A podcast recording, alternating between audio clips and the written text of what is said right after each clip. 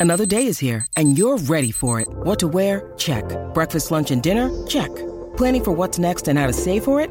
That's where Bank of America can help. For your financial to-dos, Bank of America has experts ready to help get you closer to your goals. Get started at one of our local financial centers or 24-7 in our mobile banking app. Find a location near you at bankofamerica.com slash talk to us. What would you like the power to do? Mobile banking requires downloading the app and is only available for select devices. Message and data rates may apply. Bank of America and a member FDIC. Want to witness the world's biggest football game? Head to iCanWin.com.au, predict Australia's score with a crystal ball, and it could be you and a friend at the FIFA World Cup Qatar 2022 semi finals, all thanks to McDonald's. Maccas, together and loving it. TNC's apply. G'day, Mike Hussey here, but you can call me Mr. Supercoach. KFC Supercoach BBL is back and there's 25 grand up for grabs. So what are you waiting for? Play today at supercoach.com.au. T's and C's apply. New South Wales authorisation number TP slash 01005. This kid has been coming out swinging, literally spinning to win like a top. We might see two 1620s. Count it, there's one. Will we see back to back 1620s? He does. Alley double to follow it up. So much technicality. He is fired up.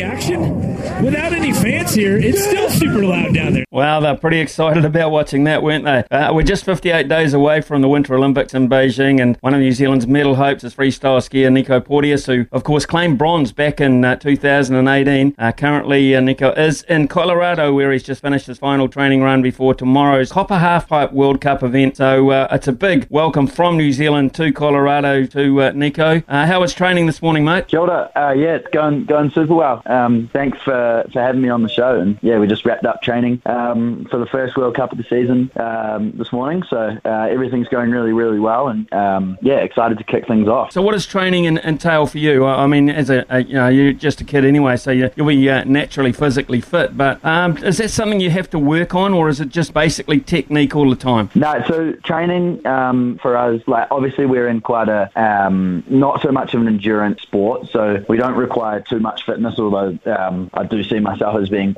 as fit. Um, but uh, yeah, so an every day of training for us is, uh, involves going skiing and, and working on um, working on things uh, that will help us better our run. So, uh, for example, this morning um, I was working on some tricks that I hope to do tomorrow, and uh, just making sure that everything's ready to go, putting the final touches, and um, yeah, it's go time. Is there a Kiwi contingent over there with you, Nico? What was that? Sorry. Is, are there Kiwis around you over there, or is it, are you on your own? Yeah, no, no, no. Yeah, so there's a there's a quite a few here. Um, um, I'm with my, my coach Tommy and, and my brother Miguel, and then um, there's also uh, two other uh, young Kiwis who are competing. Ben Harrington and Stav Legnavsky, both from Wanaka. So um, there's quite the family um, sort of around. So for, for the uninitiated, it's a relatively new sport uh, for me. I've, I've, got to confess. Uh, your event in, skiing in the half pipe and putting uh, t- uh, tricks together. So can can you just give us more detail about how you go putting together each run and, and how you go away about the planning to get those those extra points? Yeah, so um, the sport of halfpipe is um, there's no rules. You can do whatever you want, um, and yeah. So how I will construct a run is um, working towards my strengths, and so um, yeah, it all starts with the idea, and then you go through working on that trick on a trampoline, and then you'll go on to um, an airbag, which is a big uh, vinyl blow up pillow, pretty much that you take off on snow and then land on this airbag and creates a safe environment to learn this trick. and from then uh, we take it to the final step, which is doing it on snow. Um, yeah, so there's there's a lot of risk involved, but everything's calculated. Um, and yeah, it's it's a learning process, and and uh, part of the reason why I do it is I really really uh, enjoy that process. Have you always loved it, mate? It, when did you get into? it? I mean, I, am talking to you as if you're an old man, but God's sake, I mean, you were so damn good at so young. I mean, you, you performed a feat at the age of 14, which no one else has ever ever done. I, I, I think one person's done it since, but at the time, no one else had, had done it. And talk about how you were able to do that at the age of 14, for God's sake. Oh, oh the old, the old um, triple cork. Yeah. Um, so that that was, um, to be honest, that got blown way out of proportion. Eh? So um, that was I was the youngest at that time to do it. Um, and and you know our sport progresses so so far, and nowadays that that trick is considered um, a warm up trick. It's not even um, it's not even considered a high level trick at this point. And so um, the sport of free skiing is, is is constantly progressing and um, and is and is moving at such a, a high pace that um, you know things can change in six months pretty much, um, which is which keeps it really exciting. Nico, uh, 58 days, mate. 58 days to uh, the Winter Olympics in Beijing. Uh, you've got memories of uh, success on being on the podium uh, at a Winter Olympics already, so um, all going well, fit and healthy. You you must enter this one with uh, a good degree of confidence. Yeah, you know, well, 58 days seems pretty close. Um, time time has really flown by in the past four years. Um, but in saying that, it's gone it's gone extremely slow. You know, I feel like I've grown up and, and changed a lot uh, as a person and as a skier. And um, currently, I'm feeling really really good going into this games. Um, I've got all my tricks that um, I'm hoping to do when it counts. And um, yeah, compared to the last games, it's, it's a bit different this time around. You know, I've been going pretty flat out on the on the World Cup half pipe circuit since then, and so a lot lot more used to competing um, at that higher level. And uh, yeah, well, I'm really excited to wear the silver fern on my chest and, and represent New Zealand um, on the world stage at the Olympics. Well, I mean, and the reason I say confidence, I mean, you've, you've done it before, but uh, this has been such a great year for you. You've won uh, World Championship gold, you won X Games gold. I mean, you couldn't really have asked for much more this year, could you? No, I, I couldn't. It's been such a dream year. Um, like achieving two childhood dreams in the same year is, um, yeah, it's absolutely crazy. And um, just reflecting back on, on how the year has gone so far, um, yeah, it's been an absolute wild ride. And you know, in saying that, I do have to put that behind me. You know, I've got a I've got another season ahead of me now, and um, you know, like I said, the sport progresses a lot, a lot, um, you know, really quickly. And so, um, yeah, this year I think will be a lot different, and uh, I'm feeling really good and, and excited. But yeah, just sort of just sort of amping and, and uh, getting ready to get started. Uh, hey, Nico, I'm not a tax man by any stretch of the imagination, but uh, just uh, for those people listening in, uh, can you make a decent dollar out of it? Can it be a, a job as such? Yeah, I am. I am. Um, I am lucky enough with the support of my sponsors, and um, you know, I've got, I've got a great, um, great team around me, and so um, yeah, I, can, I can um, make a living off of it, which is, which is very um, cool to be able to say. I,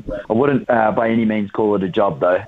Although there are some days that are harder than others, and you definitely have to overcome your challenges and and um, road bumps. But overall, it's, it's my passion, and um, yeah, it's uh, it's you know gets me out of bed in the morning. It's what I love to do, and um, I guess I'm in a pretty lucky situation where uh, I get to call my absolute well my passion my job, which is crazy. Mm, it is crazy. Now, hey, uh, one of the interesting things that came uh, out of uh, the last Olympics was around Simone Biles, and she she talked about a thing called the twisties, where she just absolutely lost confidence in her ability to be in the air and, and be confident about what, what was going to happen at the end of a, a somersault or a twist or whatever they were. That was called the twisties. You ever experienced anything like that?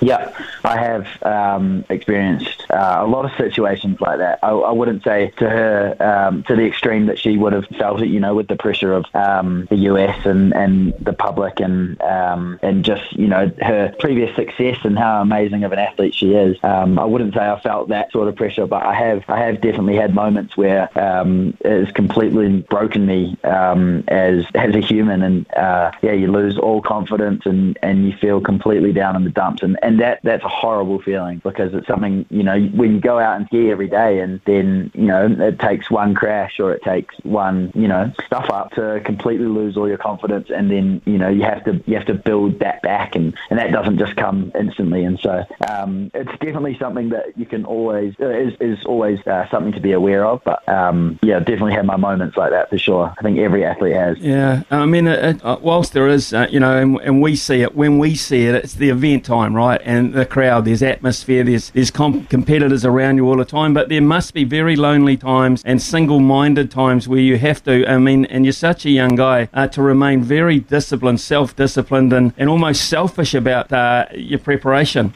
Yeah, I mean, um, well, it's hard. I haven't really uh, put too much thought into this, but it, it, you definitely go through your highs and lows being on, on tour and away from your family and um, and friends back home in New Zealand, and especially in a situation like this where um, you know COVID is a thing, and and with um, MIQ being there, you know this year unfortunately we can't go home to, to um, see the family at Christmas or you know, um, but it's just one of those things that you have to be willing to sacrifice uh, in order to pursue your dreams, and it's lucky enough that I do um, have an amazing sport team around me, my family, my coach, um, mm. Snow Sports New Zealand, my sponsors that, that back me every single step of the way so that I can go out there and, and do what I have dreamt of as a kid. Um, and so that's pretty special. You, you uh, I mean, you're only 20 years of age, but because you've achieved uh, so much at such a, an early age, I, I guess um, you're regarded as one of the favourites and a bit of a, a, a marked man. Do you, do you see yourself as that amongst the amongst the group as a, a sort of a, a target, a marked man? Oh,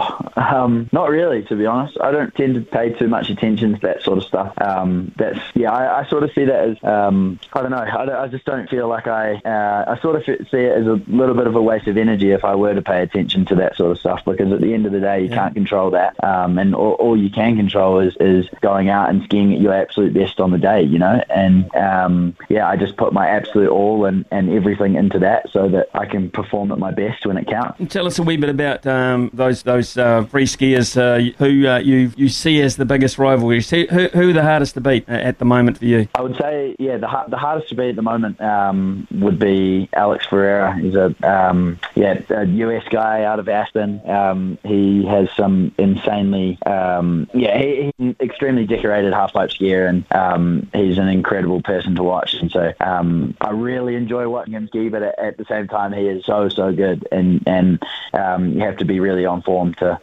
yeah to beat him. I guess it's a great great camaraderie among the the group because I imagine whilst you know a, lot of young kids would uh, would love to do what you're doing, only uh, very very few around the world are able to do it. Um, and so quite a select group. Great camaraderie as a travelling group. Yeah, amazing camaraderie. We're all we're all best mate. Um, like yeah, I mean when it comes to comp time, we obviously respect each other's boundaries and, and understand that we're each our own competitors and um, we do things a different way. But as soon as we're at the bottom after a competition run or travelling or um, or training, we're all just really good mates. And I think it, it comes down to the fact that we all realise that we're we're equally putting the same amount of um, well, we're equally putting our, our body on the line. Um, you know, we are in a dangerous sport, and, and things do go wrong. People get injured, and um, and I think we all realise that, and um, it sort of we sort of bond off of it, and um, yeah, so we're all really good mates, and and uh, really share a passion for uh, for skiing. Oh, I don't expect that you're going to divulge any great secrets here, but uh, back to back 1620s at the X Games, we just heard that commentary. Uh, so that's spinning around four and a half times twice in a row. I mean, uh, how do you top that? What, what's the icing on the cake there, so to speak?